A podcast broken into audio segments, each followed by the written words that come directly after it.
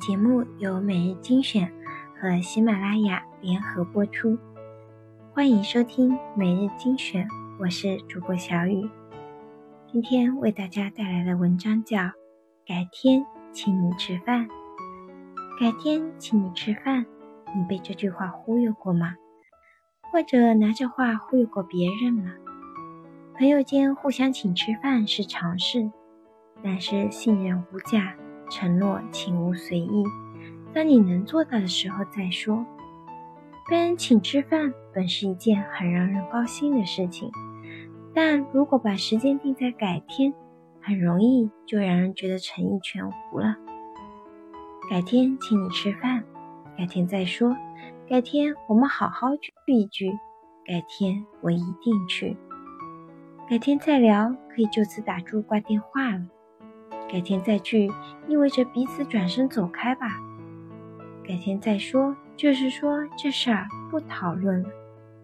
很多事情被安排在了改天里，然而改天一定是最忙的一天。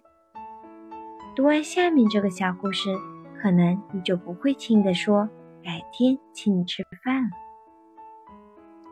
趁着假期，全家一起自驾游。在高速服务区遇见一个要求搭便车的男孩。男孩是一名大三学生，他主动给我们看了自己的身份证和学生证。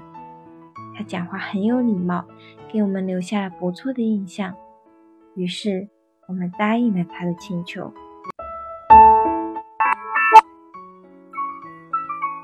一路上，我和家人跟这个刚认识的男孩聊许多。抵达西安后，却不得不分道扬镳。分别之前，男孩忽然主动提出当天要请我们吃顿饭。他有些不好意思地解释说，请客是为了感谢我们一路上对他的照顾。不过因为经费有限，他只能从网上找家口碑不错的小饭馆。我们非常感动，欣然赴约。吃完简单的一餐后，我们便告别了。离别前，我悄悄在男孩的背包里塞了五百块钱和一张名片。之后，我便淡忘了这件事。不久前，忽然有陌生人加我为微信好友。通过验证后，对方忽然发了三个红包给我，并留言说：“祝佳佳生日快乐。”佳佳是我儿子小明，那天刚好是他的阳历生日。我诧异地打开红包。金额总共是五百元。点开对方的头像细看，原来是那个搭便车的男孩。男孩说，那天请我们吃完饭，他只剩不到两百元了。本来计划在西安停留一两天就回学校，没想到得到了我的慷慨馈赠。他不仅顺利游了西安，还去了趟咸阳。回学校后，他一直在勤工俭学。不仅攒足了下次旅行的经费，还有余钱给佳佳发一个生日红包。后来我才知道，他们两人聊天时，佳佳透露过自己的生日。我忍不住问他：“既然当时已经经费不足，为什么还要坚持请我们吃饭呢？”他给我讲了一个经历：刚进大学不久。男孩就加入了学校的驴友社团，从此迷上了徒步旅行。因为是学生，家里也不富裕，只能选择穷游。时间久了，便总结出不少省钱攻略，比如说在景点逃票、搭顺风车、去村民家里借宿。有一次在郑州的高速服务区，男孩遇到了一位热情的大哥。对方开着一辆路虎，全身上下都是顶级运动装备。于是男孩走过去搭讪，希望对方顺路载自己一程。大哥爽快地答应了。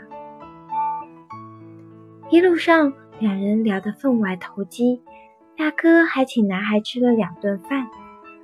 到了分别的时候，大哥认真地对男孩说：“小伙子，你今天……”应当请我吃顿饭啊！男孩以为自己听错了，然而大哥依然坚持，男孩只好无奈地答应了。大哥就近选了家火锅店，点了鱼肚、鱼丸、牛羊肉和各色蔬菜，然后埋头大吃。男孩也带着满腹心事在一旁陪吃。用餐完毕，男孩硬着头皮从贴身口袋里掏出钱包结了账，心里觉得委屈又怨愤。大哥似乎读懂了他的情绪，拍拍他的肩膀说：“小伙子，旅行是件好事，可是蹭吃蹭喝蹭玩蹭车却不一定是好事。这一路……”我总听你说别人帮助了你，你说改天请他们吃饭，但徒步旅行过程中遇到的朋友，往往都是分别后就再也没机会见到的。所以你说的改天，到底是哪天？说完，大哥便驾车离开了，而男孩则提前结束了那次旅行。用仅有的几十元买了一张返程的车票。男孩说：“自那以后，我一直提醒自己要有尊严的穷游。我不再逃票，也不再把省钱当做唯一的目的。而且，我还养成了一个习惯，那就是在分别前请每一位帮助过我的人吃顿饭，哪怕只是十元钱的路边摊。”